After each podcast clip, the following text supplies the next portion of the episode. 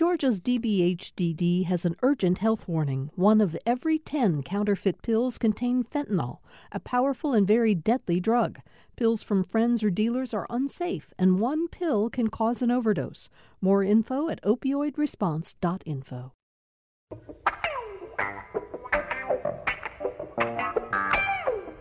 We're glad to have you all with us for another edition of Political Rewind. I'm Bill Nigut. As we mentioned at the end of the show yesterday, we're going to take just a brief break from the political headlines of the day here in uh, Georgia and, uh, and, and in the country at large uh, to talk about extremism. Um, you know, that, as I said in the very opening of the show, the, the riot, uh, the assault on the U.S. Capitol on January 6th uh, was a wake up call, I think, for many people who, you know, sort of had notions that there were extremist white supremacists out there with violent intentions. But I think many of us were stunned by uh, seeing it come to life um, in front of our eyes. At the Capitol that day, there were so many symbols of uh, the uh, organizations that these people uh, represent uh, that it's easy to begin talking about um, who these various groups are. So um, there were logos on, on hats and shirts, there were flags of different groups, there were backpacks, uh, there were uh, the Roman numerals of the three percenters, the red, white, and blue lion of VDARE. The letter Q for QAnon followers. It, all of this tells us uh, just a little bit about the diversity of the far right groups representing everything from militia members to conspiracy theorists to white nationalist agitators. And, and so we're going to take a look at that, do a survey essentially of what's happening in the extremist world right now. And we have a great panel uh, to uh, talk with us about that. Um, Chris Joyner is an investigative reporter for the Atlanta Journal Constitution. Chris covers extremist organizations. And Chris, um, you most recently have been keeping track of some of the Georgians who were actually involved in the riot at the Capitol uh, on January 6th. So thank you very much for being with us today. Oh, I'm glad to be here. Thanks for having me. Um, we're also joined by uh, Tess Owen, who is a senior reporter at Vice who covers extremism and guns. Tess joins us from a very snowy Brooklyn, New York. Thank you. I'm glad to see uh, that you're warm in your apartment in Brooklyn. Tess, how long have you been covering extremist groups? Um, uh, thank you so much for having me. Um, I've been covering extremism since um, I'd say about 2017, um, prior to Charlottesville. And then have sort of tracked the movement's evolution um, post Charlottesville, and then this kind of, I would say, newer iteration that we've seen in the past year. Okay, well, we look forward to hearing your take on what's been happening in terms of uh, extremist organizations. Um, we're also joined by Allison Padilla Goodman, who is the Southeast Regional Director of the Anti Defamation League. Um, Allison ADL monitors extremist groups and has been doing that for many decades. Your work has probably never been more important than it is right now. Thanks so much for having me, Bill. It's great to be here with so many friends and to see you again. And we're also joined by Tony Lemieux. Tony is a professor of communications at Georgia State University. Tony, your academic credentials are, are deep, and uh, I want to just uh, offer a couple of highlights, if it's okay with you. Um, you worked, in, on, among other projects, with the Department of Homeland Security, uh, looking at um, uh, the impact of grievance on the support for terrorism and, and nonviolent protest. And you've worked on psychological communications and behavioral aspects of cybersecurity and, and many other aspects of terrorism uh, in your career. Uh, should I add anything to that, Tony? I think you, you covered a good bit of it, but yeah, it's it's really sort of taking a long view and a historical look across different types of groups across space and time, and really looking at those motivations. So I want to start by taking a slightly long view, if I may. Um, and, and I want to talk a little bit about how the perception of extremist groups, whites, primarily white supremacist organizations, um, has developed over the decades. Um, I think back to a time in around the mid 80s or so when uh, TV talk shows like Sally Jessy Raphael, like Jerry Springer, would routinely have uh, Klansmen on, uh, white supremacist young men, and they were there kind of as a sideshow. Uh, they were encouraged to act up on the, the shows. Uh, they weren't taken very seriously, it didn't seem to me. The audience was uh, encouraged to jeer at them, uh, to boo them. Um, in what 92 tony? Is it 90 was it 92 or 93 that the um, that uh, uh, timothy mcveigh mcveigh bombed the Murrah federal building in oklahoma city? Oh 95 95 i'm sorry. Thank you. E- even in 95 mcveigh's act was horrifying. It was terrifying. Um, but he wasn't really talked about in terms of his um, involvement in larger ter- a larger kind of terrorist culture. Ruby Ridge, Waco were both in many ways seen as um, incidents separated in time from what was going on uh, across the country with other uh, groups. And so that's why I said at the very start of the show, in many ways, these individuals, these organizations have been hiding in plain sight. And of course, in the decades since, we've seen the evolution of many, many more organizations. So let me start by, Tess, let me start with you on that. Um, when you think about that, do you think I have that kind of right that we've watched this evolution of our awareness about uh, the fact that these groups are much more prolific than we thought, and things that we used to look at as sort of isolated incidents really should have told us something about a pattern that was developing? Absolutely. And I think, especially for the last year, um, I think there's several events that stand out to me that really take us um, through through 2020 and to January 6th.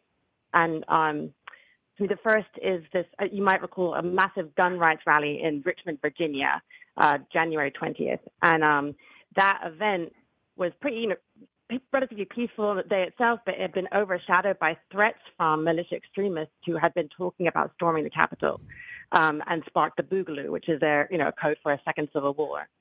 Um, and I think from there, like we saw the COVID 19 lockdowns and we saw armed protesters in Lansing, Michigan, for example, storming the Capitol. And we know later on that some of the people who were involved in that in that event were also plotting to allegedly kidnap the governor or had talked about, you know, holding televised executions of elected officials. Um, and then, you know, if we go all the way forward to December in Salem, Oregon, um, we again saw armed protesters trying to storm the Capitol. Um, what was different uh, to me at that time is that I had I was watching um, you know live streams of it, and I was seeing pro-Trump protesters or far-right protesters actually fighting police, um, and I think that sort of kind of set a new precedent and also kind of put us where we were on January 6th. Allison, um, we should not do, uh, talk about what's happened in the past few years without mentioning uh, uh, Charlottesville, which was a, a, a, a day or so of uh, violent protests that the Anti Defamation League was particularly uh, concerned about because, of course, of the chants from the white supremacists Jews will not replace us. And in many ways, uh, in addition to what uh, Tess just talked about, Charlottesville really woke a lot of people up to the realization that white supremacist movements were, in fact, coalescing and becoming more and more powerful. I think that's exactly right. Charlottesville was just a tremendous turning point uh, in in looking at extremism because what Charlottesville was called the Unite the Right rally, and that's exactly what it was. It was all these different ideologies and factions who maybe historically have not gotten along or even liked each other coming together for common purpose. And since Charlottesville, we've seen a huge effort by extremists of all kinds to kind of um, enter mainstream America uh, in ways that we have not seen in a long time. So um, here in Georgia, well, I should say nationwide, but we've seen several examples of this here in Georgia. We saw extremists um, pushing propaganda um, putting up posters on college campuses, um, kind of speaking to kids' sense of white nationalism and saying that being white was okay. We saw extremists drop 200 foot banners off of major interstate interchanges. You know, with banners saying end immigration now, right? Something that was part of a mainstream political debate, uh, something that people in Washington were talking about, and they said, wow, this is aligned with our ideology and this is our moment. So much so that we can drop a 200 foot banner off of the most trafficked intersection in Atlanta or the world um, off of the Georgia Tech overpass. Um, so we've seen kind of extremists been seeping into kind of everyday rhetoric, you know, and from where I sit, we've also seen that impact the data on anti-Semitism in pretty significant ways. We do a, a annual audit of anti-Semitic incidents looking at anti-Semitic incidents of vandalism, um, harassment, and assault. And just a few weeks before and after Charlottesville, we saw a 187% spike just in those few weeks. Since then, we have seen the numbers continue to increase, and actually, from our 2019 data shows a 124% increase in anti-Semitic incidents from 2015. You know, we talk about anti-Semitism because it's ADL, it's what we care about, but it's also kind of a barometer for other forms of hatred and the kind of tolerance level in our society uh, for extremism. So I think you're exactly right here.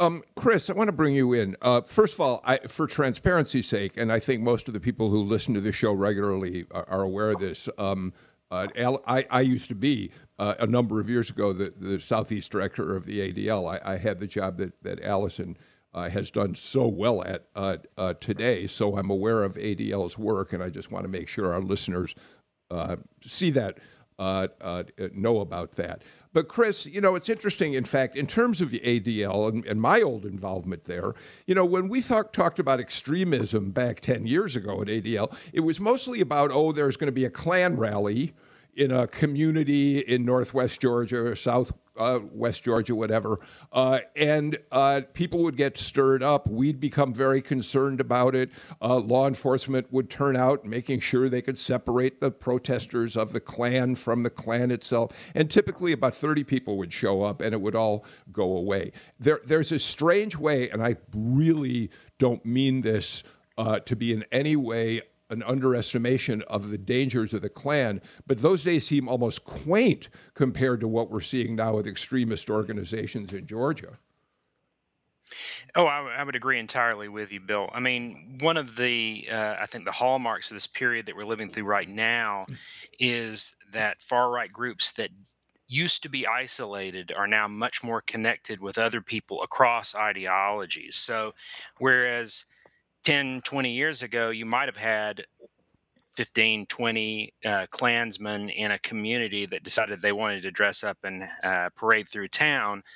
Uh, they wouldn't have connections with an internationalist far right community like the American Identity Movement or something like that. Uh, really, now what we saw in Charlottesville and then what we saw again on January 6th was the ability to use social media and messaging apps uh, uh, for uh, these groups to communicate and plan and develop a, a, a real world uh, display. Uh, and uh, I think that's a real difference that I've noticed since I've started covering the extremist politics of the right in the uh, in the years following. Really, what I felt was a keystone moment was the Mother Emanuel massacre in uh, mm. Charleston, uh, South Carolina, and the reaction that it provoked in the far right when uh, Confederate flags started coming down. That's when you really started to see some real world collaboration between like neo Confederates, uh, three percent militia, uh, the vestiges of old organizations like the Klan, and new ones that we would then call the alt right. So, the, you know that convergence of uh, of groups has really been uh, what's what's been troubling. I think about this moment. All right, T- Tony, I want to get take care of something right away uh, in this conversation. Uh, we know that when we talk about extremist organizations who are prone to violence, there are um, th- that there are going to be people who are conservatives, who are Republicans, who say, "Why do you focus on on white supremacists? Why do you focus on right wing extremism? What about Antifa? Uh, what about Black Lives Matter? But the fact of the matter is that even Christopher Wray, the director of FBI, when he gave the testimony that we alluded to at the very top of the show, said it was white extremism that was the real issue. Uh, it was uh, white terrorist organizations that the government really needed to be the most careful of. You're the communications uh, expert. Uh, talk about that. Well, there, this is a great point. It's it's I think kind of a long uh, you know, overdue conversation about, you know, being able to recognize and label and talk about things as terrorism and as violent extremism. You know, so so that I think has been, you know, a huge discrepancy in, you know, over the years of how things get covered, if they get covered, if dots get connected, because you know things that are attributed to a lone actor and sort of a one-off that you know don't get you know considered as part of a broader network um, you know, however loosely construed, right? But but as, as part of a broader phenomena, and then you tend to lose that thread. And I think that's been something that you know I've been concerned with for many many years. And even when you go to try to broach that subject, you know, you get the what aboutism. Well, what about, you know, the extreme left? Well, sure, but when you look at the data, I mean, and this is something we can do empirically, we not only see where the attacks are happening and perpetrated by who, um, but also uh, it allows us to have a much more sort of precise ability to have that conversation. I think the times, you know, certainly come for that. Um, and and by the way, I think it's important to point out that when uh, um, many conservatives talk about Black Lives Matter as though they should be uh, included in in organizations that are uh, in in many ways uh, uh, violent of, in nature, I, I, think that there'd be a lot of pushback uh, because much of Black Lives Matter has been a peaceful protest movement. It certainly has been co-opted at times by uh, fringes, but but I don't hold the tweets, folks. Is what I'm saying. All right, Tess, let me go back to you again, and then everybody, please feel free to weigh in.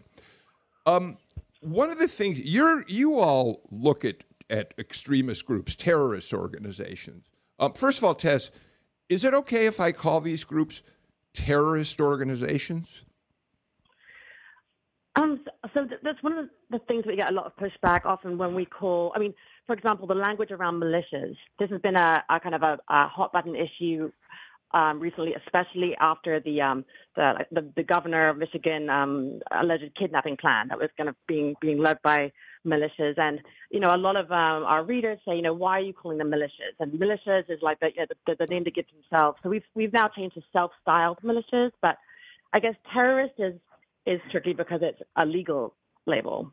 Um, so we try to avoid that. And also, you know, there's no domestic terror law. So, I mean, they're not actually technically terrorist groups, even though they might certainly behave like some. And, you know, there's groups like the Proud Boys, which I mean, I call them a far right street fighting gang.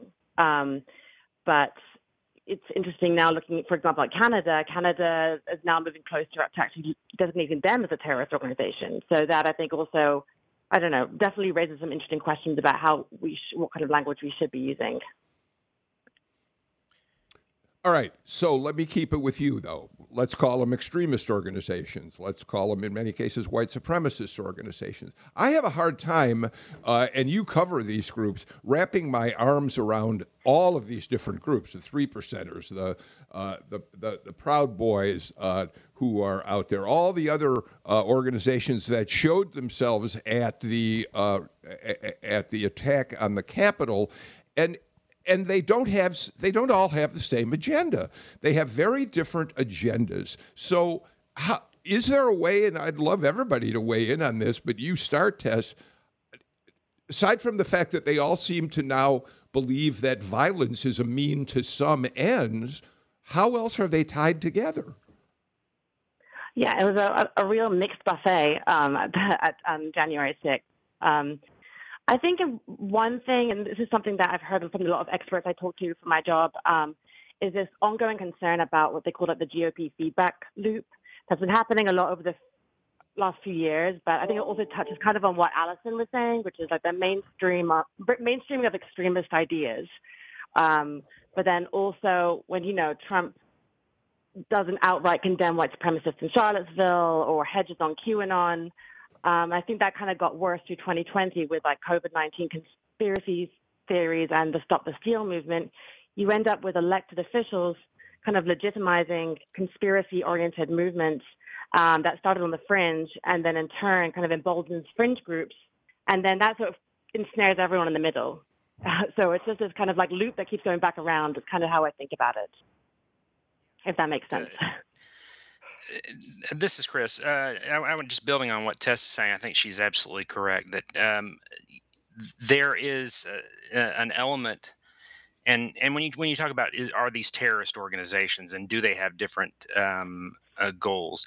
They do have different goals, but they're bound together through a certain worldview, and uh, they are constantly uh, attempting to pull the legitimate right closer to them and push the legitimate left farther from them.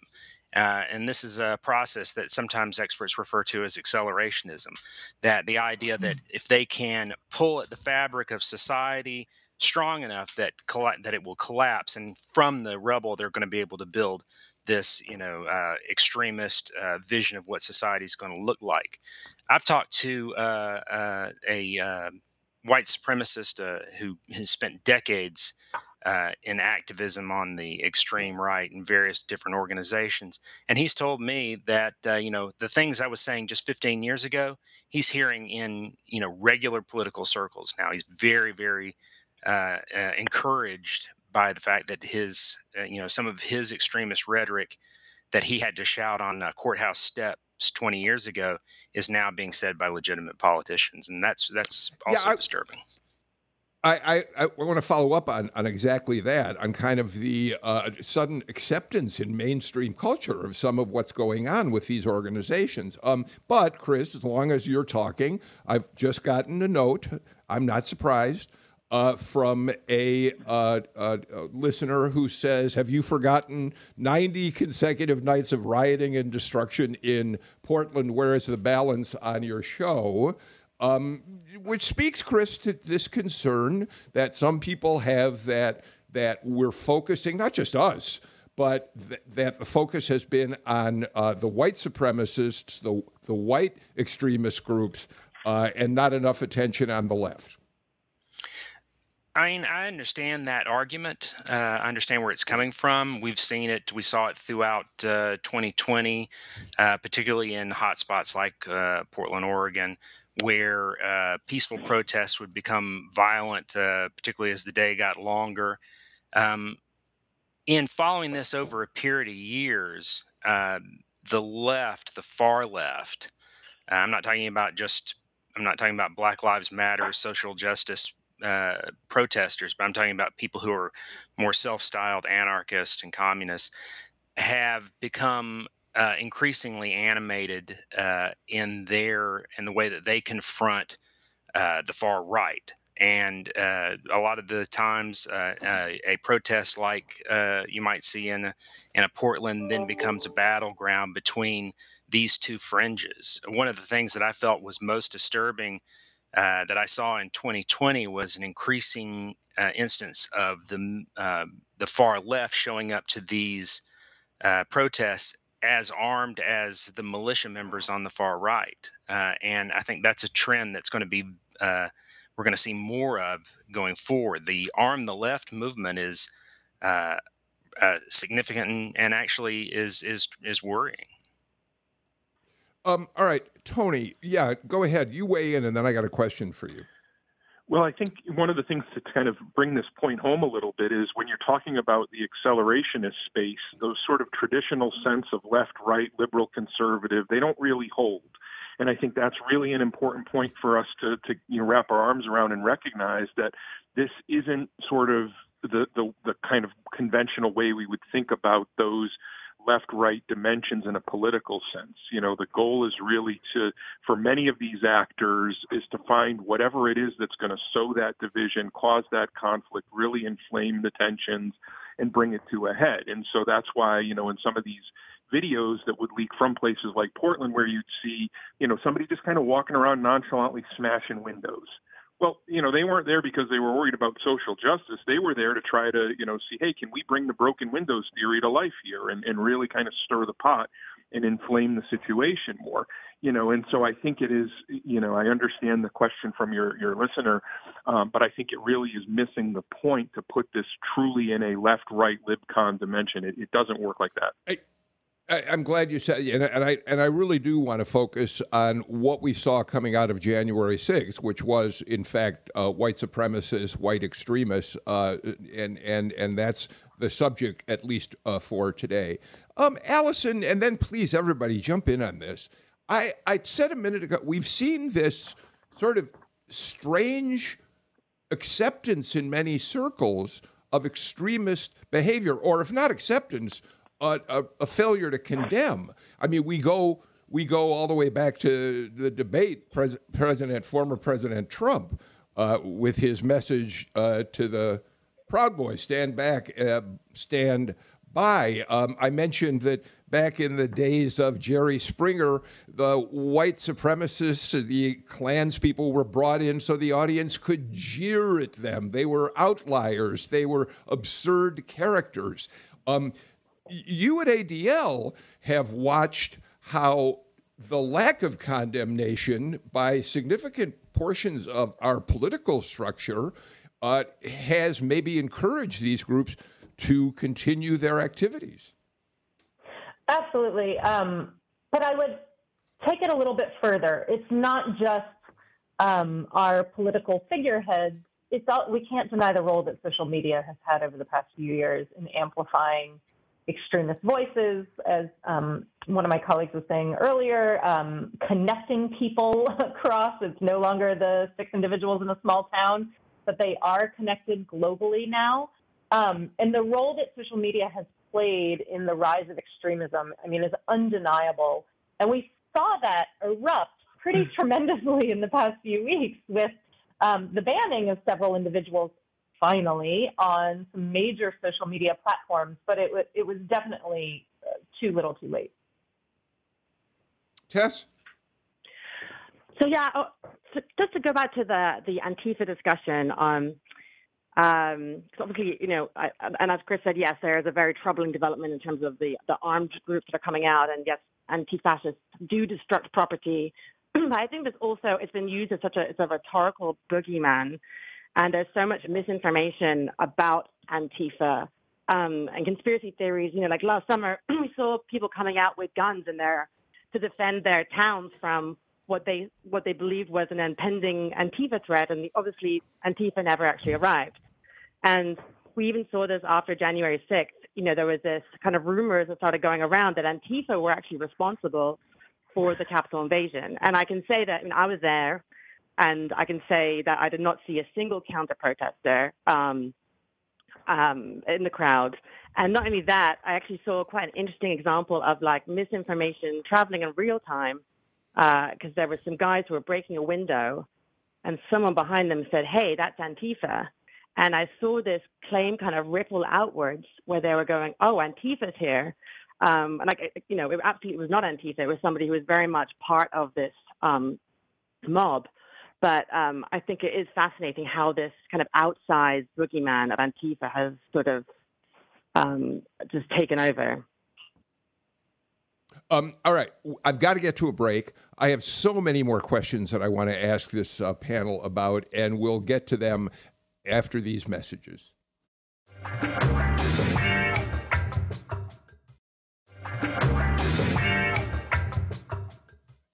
We're talking about extremist organizations and uh, their activities today. Our panelists are Professor Tony Lemieux, who's professor of communications at Georgia State, Allison Padilla Goodman, director of the uh, Southern uh, uh, region of the Anti Defamation League, Tess Owen, a senior reporter at Vice covering extremism and guns. By the way, Tess, because there are going to pe- be people who sort of know the history of Vice, we should say that long before Vice became the force it is today, one of your founders actually went on uh, to become an active leader in a, a, white supremacist organization, but he's long since been dis, uh, uh, uh, uh avowed by, by Vice. So just in case anybody thinks about that, right? Yeah, absolutely. Yeah, he, uh, co-founder of Vice, left the company and and then went on to found the Proud Boys. Um, yeah. So, so you know, in, interesting aspect to my work, but um, but yeah, he's he's he's been uh, long gone from the Proud Boys as well, or so he says. Yeah, exactly. Um, and uh, also, Chris Joyner, an investigative reporter who covers extremism uh, in the Southeast and in Georgia for the Atlanta Journal Constitution. Uh, Tony Lemieux, let me start with you because you've had a lot of uh, uh, interesting work that you've done on social media. And, and, I want to take us back in history again. And, and then I want everybody to jump in on this. Um, I was doing some research on social media and extremist organizations, and I came across what I thought was really interesting information. In 1982, a guy named Louis Beam, who was a former Grand Dragon of the KKK in Texas, decided he he had a Commodore 64, the one of the very first home computers, and he decided that the best way to bring together people who shared his extremist beliefs was through using um, the the computers of the day to uh, to communicate with one another and to begin plotting strategies. And uh, he couldn't get anybody to pay attention to him. The other extremists who he tried to talk into getting involved were like, "What are you talking about? We don't we don't know about computers. We're we're me- we're mechanics at garages. We're farm workers, whatever." Um, and boy, have things changed, Tony. Well, absolutely. And I think the other thing that of that era, and I'm glad you're kind of going back that way, and I want to give a plug for a book called Bring the War Home. Um, Catherine Belew's got this really great history that talks about this sort of organization, and Cynthia Miller Idriss has one called Hate in the Homeland. You read those two books, and you're really going to, I think, have a pretty comprehensive sense of where, you know, the space we're talking about here. But yeah, not only was it how do we communicate and organize and influence and, and you know, kind of have that air of legitimacy, because there were kind of multiple threads here. One was to sort of look more the part, look more professional. Don't look like, you know, the kind of, you know, we're just making fun of the sort of the spectacle on like the Springer show. Well, it was like the antithesis of that. It was like, how do you make these sort of talking points that will then make their way into the mainstream? Fast forward, you know, 30 plus years later, and here we are. We're really seeing that. The other piece I think is really important is build capacity, you know, know how to use weapons, munitions, know kind of uh, trade craft and, and, and, you know, be proficient and to build that skill. And that has also persisted, and that really has been a hallmark of a lot of the groups, even if we kind of pull that thread through today and look at groups like the Atomwaffen Division and base, where it's not enough to sort of have the ideas, but it is to figure out how do you put those ideas into effective action. Um, and so, you know, if that can be helped through, com- you know, computer mediation and and you know materials and ideas can be shared and tactics and skill then you know whatever will work is sort of emphasizing its utilitarian you know sort of perspective. But it does map back on to particular um, points. You know they talk about like the, the importance of the turner diaries for these groups or, or the siege more recently you know like different sort of canonical texts. And you know you start to look at those and you get an idea about why um, and how and when and where of, of these various movements. And what I think you know the, the conversation brings together is that there is this sort of long evolution, and it did start with people like Beam and Metzger, and, and you know there's a, a long list of folks we could name there, but it carries through to today. And in fact, you know the version of it today is continues that tradition of being armed to the teeth and training and preparing. Um, and that really, I think, is important, right? We talk about the motivation, that's always been there. What I think we need to really be concerned with is when that motivation is then matched with some kind of capability or capacity and forms a more specific set of intentions and targets. And that's kind of where we're at right now. Um, Chris, it occurs to me you've written about some of the Georgians who were in in uh, Washington. No, a couple things occur to me about that. Number one, they probably wouldn't have ended up there uh, coming from uh, Georgia unless they were connected on social me- various social media platforms that uh, uh told them what was going to be happening and uh, encouraged them to come. And then uh, the corollary to that is, ironically, it was the posts they put up on their own social media platforms that ended up getting some of them arrested, as you've reported on. Oh, it's true. Um, you know, they the the chronicling of it on their own social media channels uh, of January 6th is uh, really uh, a I don't know that we've ever seen anything that is comparable. I mean, uh, it's uh, the it's there's volumes and volumes that will be assembled uh, by federal prosecutors just from posts on Parler or uh, uh, live or live tweeting uh, their their behavior. You know, but one of the things that I think that is really interesting and is not to be missed when you look at this uh, social media um, uh, evidence trail that they left behind is how they are sort of dissembling right in the moment as they are uh, assaulting the Capitol. They are, you know, in real time, you can see them uh, avoiding responsibility for it. And this is, uh, I think, one of the really fascinating things. You know, they they're blaming Democrats, they're blaming Antifa. Uh, in the very moment that they're breaking windows and, and, and entering the Capitol. And I and I think it's one of the things that I think we're going to have to watch after Charlottesville. There was a real um, uh, Charlottesville was was supposed to be a real coming out party for the far right. This was going to be when they took all their online ideology and they brought it into the real world. And that first night with the tiki torches was what they thought that Charlottesville was going to be. The second day, the chaos that came from it was uh, was uh, dissembling for the whole movement, and you saw you saw organizations collapse uh, under the weight of that chaos in the days that followed Charlottesville and the weeks that followed Charlottesville. People were arrested. There were civil suits that destroyed uh, uh, certain far right groups, and I'm, I'm, I'm, we're seeing, you know, this flight from accountability combined with the arrests after January 6th. This may not be the victory that it uh, for the far right that they thought it was going to be, and I think that's one of the things we really need to watch is to see how do they, you know, gather themselves up, and what does that post mm-hmm. January 6th far right movement look like? Well, that raises a question that I wanted to ask. Uh, Allison, uh, you certainly respond to that, but let me also ask you, since you uh, at ADL monitor these groups, just how dangerous are they at this point? How how frightened should we be? And they don't have a unified goal. I mean, to some extent, some of them are uh, looking to disrupt at a state capital, for instance. But there are others who were part of that group who really believe in the overthrow of the United States government. Yeah, I uh, I love what Tess said earlier about it being a real diverse buffet of what we saw at the Capitol, and it's true. You know, similar to Charlottesville, we saw a lot of groups with really diverse, um, not just diverse ideologies, but diverse potential for violence, kind of coming together, um, all rallying around the kind of common grievance of feeling like something was literally being stolen from them, an election.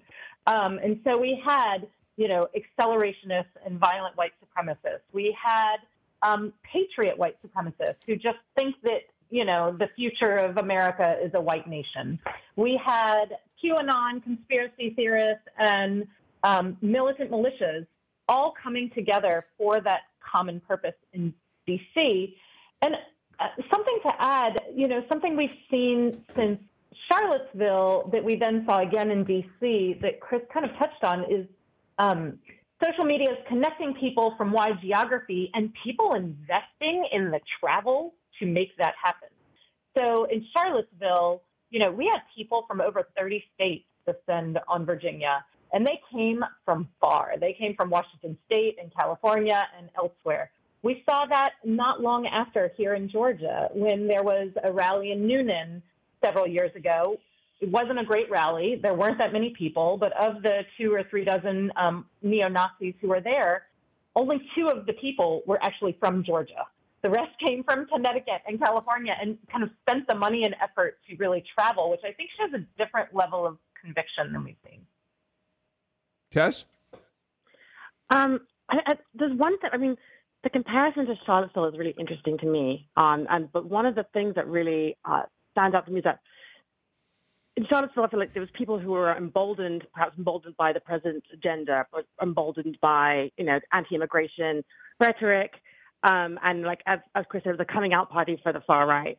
Um, was what's really struck me about um, January 6th was the was the sheer number of kind of pretty regular people.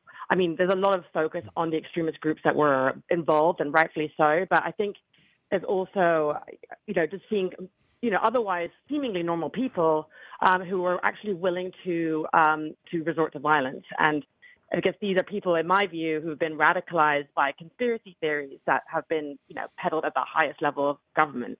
And so, kind of, how do you, you know, remove those people from from extremism? Um, let's do this. Let's get our final break of the show out of the way, and when we come back, uh, we'll continue our conversation uh, on extremism and where it's headed today. You're listening to Political Rewind.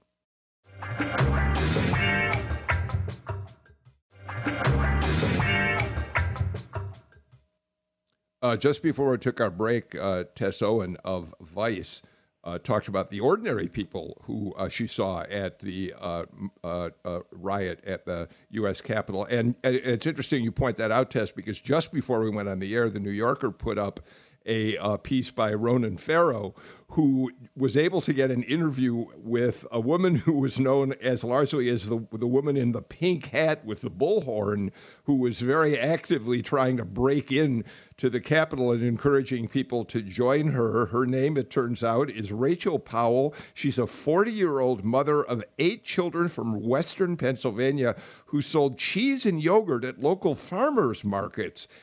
What? So that leads me to this question: What? Who are? I mean, and and Tess, you go ahead and start it, but I really want to hear everybody on this. Who are these people? I, I understand it. They're aggrieved. They feel disenfranchised. But breaking into the United States Capitol is a far cry from selling cheese at a farmer's market. I mean, I saw someone with a labradoodle at the Capitol uh, you know, attempted insurrection, oh. which, I mean, it, it was pretty stunning. Like the number, you know, just seeing relatively, you know, families and people kind of walking around, you know, they look like they could have been golfing otherwise, walking around the Capitol and saying, you know, we need to find another, you know, we need to find another entrance, you know, like, you know, let's go. It was absolutely surreal. And I think, yeah, the de-radicalization of America, I don't know what that looks like, but it's definitely something to be worth talking about. Uh, Chris, Tony, are these yeah. Trump supporters who are who were enraged by the stole, so-called stolen election? Are they people who had the seeds of this um, grievance before that that were were uh, brought to the surface by Trump? I mean, who are they? I think uh, you know we haven't really broached the topic yet, but this is where I think the QAnon conspiracy theory plays a part, uh, and its uh, you know conjoined twin, the Stop the Steal movement, uh, both played a really important role in taking you know ardent Donald Trump supporters and further ra- and, and radicalizing them into into action. Uh, you know, when we talk about the people who've been arrested from Georgia, for instance, these are not members of militia. These are not Proud Boys. These are people who have been radicalized individually online by the way the conspiracy theories that have been passed along through Facebook, through Twitter, and especially uh, in the months leading up to. Um, uh, the uh, riot on Parler and on sites like uh, the Donald.win, you know, where they were fed uh, really hardcore conspiracy theories 24 hours a day uh, in a in a real information vacuum, and uh, it just took people who were already aggrieved and and you know, as they say in the in the far right, red pilled them, you know, made them uh, made them into sort of activated extremists, really without it without an organization. Uh, Tony, the other thing that Ronan Farrow learned from the woman he profiled is that uh, the lockdowns around COVID 19 infuriated her. She felt that uh, the big brother was trying to prevent her from living her daily life. Yeah, this is this is really an important part of this narrative, and it's not you know only uh, you know unique to the the the sort of uh, protests at the Capitol, but really there is this sort of sense of an existential threat, right? And this has been kind of ramped up for for mo- many mm. years. It, you know, it's a threat to the American way, your way of life. You know, there were sort of coded references to the threat of the suburbs or who's going to come for your farms, and and all of these things. And, and this has been, by the way, an important part of the, the sort of broader white power narrative for, for a long, long time. White genocide and great replacement, and and so it's not, I think, an accident that some of the language we go back to the Charlottesville, you know, sort of uh, situation uh, of of seeing you know the the Jews will not replace us chant. Like that didn't come out of a vacuum. It's really part of this sense of replacement and it shows up in the manifestos. It shows up certainly in Dylann Roof and Tarrant and and you know you you think about uh, uh, you know some of the people who are really lionized in the extreme space in this movement uh, Anders Breivik for instance and this sort of replacement narrative this threat is pervasive. So when you see that amplified in this sort of gamified QAnon space where there's conspiratorial thinking and the threats of stealing things and taking things and you know putting you, your life uh, you know and your way of life at risk, that is a really sort of potent uh, uh mix. Bill, I'd love to jump in. Um, this is Allison. Just this goes back to what we were talking about earlier about the mainstreaming um, or the kind of gradual seeping into uh, mainstream dialogue and connecting with mainstream political debate of the extremist movements. And we saw it erupt on January 6th. Um, you know, since Charlottesville, we have seen kind of gradual upticks in anti Semitism. We've seen continuous presence of extremist kind of rallies and propaganda. We've seen the the kind of explosive growth of QAnon and other conspiracy theories. And so, you know, I think it's not that surprising that, you know, January 6th was the most predictable event that we have seen in, in this kind of eventual timeline. Um, Tess, when we talk about the uh, mainstreaming in some ways of extremism, we're going to see a big test of that this week in the United States House. Uh, we've talked a lot on this show recently about Marjorie Taylor Greene, since she is the congresswoman from the 14th district in Northwest Georgia. If Kevin McCarthy, who is being challenged now to do something about her extremist rhetoric, her uh, liking of tweets that suggest that um, Nancy Pelosi and other Democrats should be executed. If Republicans don't take some action against her, what are they saying uh, to the groups like the Proud Boys, like the Three Percenters, about the legitimization of some of their worst theory? Forget about the. I, I, they're not encouraging them to be violent, but on the other hand, they are to some extent, if they don't do something, um, giving them uh, the freedom to continue these wacky conspiracy theories that motivate them. Yes. Yeah, I mean it's dangerous because it allows these this this this, conspir- this huge conspiracy theory community um, to you know continue with the, their beliefs, their their false beliefs that they have you know allies at top level of government. That's like the entire that's the, you know one of one of the backbones at least of their of their of their community. And when people like Marjorie Taylor Greene continue to coddle them, um, and if her Republican colleagues uh, do not. I mean, I know Mitch McConnell came out quite forcefully and condemned her and her and her rhetoric, but if others don't do that, then you know they run the risk of allowing this conspiracy theory to just continue um, burgeoning as it has been doing. Um, Tony, a, a, listener uh, uh, sent an interesting comment to us saying um, what's uh, uh, uh distressing to her is that uh, many of these people wrap themselves in the American flag, consider themselves great patriots, love to hearken back to the American revolutionaries, and see themselves in that same light. Storming the United States Capitol, the very symbol of our democracy, seems antithetical to those uh, efforts to brand themselves as American patriots. Yeah, and this is, I think, uh, again, consistent with what we know about violent extremism in other contexts. They view themselves as part of a vanguard. In fact, it's, you know, the language of, of awakening and calling people sheep. And, and, you know, like a lot of those things. I mean, this is this is consistent with what we know about how groups like even Al Qaeda views themselves as a vanguard. They're the sort of tip of the spear. And so it's not surprising that those in this space then would say, oh, well, we're the real patriots because we know what's going on and you don't, and we have to fight it and we have to fix it. And they've really taken on that mantle. And I think, you know, with potentially, you know, disastrous consequences. And I think it will, if we really don't get our arms around the scope and the nature of this problem and the fact that, you know, active law enforcement and military have been recruited in, that that becomes something that really can cast a much longer shadow. Um, Chris, we are really short on time, but the one question that I should have asked and didn't, and maybe you can give us a very brief answer and we'll elaborate at some other time. We'll invite you all back. Um, how, how is the movement, how are these movements growing in Georgia?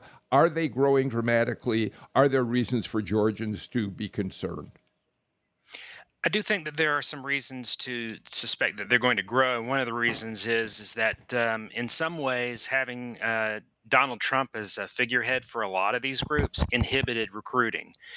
And uh, I think now that he's out, it'll be easier to actually recruit under a Biden administration for some of these groups, particularly like militia groups. Oh, all right. Um, we will watch it. Look, I would love to invite all of you to come back at another time to continue this conversation. There's so much more, and, and I hope you'll be open to doing that. So, Tony Lemieux, Allison Padilla Goodman, Tess Owen, and Chris Joyner, thank you for a really important uh, and enlightening conversation. Um, we are going to get back to talking Marjorie Taylor Greene tomorrow. There's going to be a privilege resolution on the floor of the House to uh, ask her for her uh, to to oust her from Congress, and we'll see how that develops. In the meantime, I'm Bill Nigut. Take care, stay healthy, and yes, wear not one mask, wear two of them to protect yourselves. See y'all tomorrow.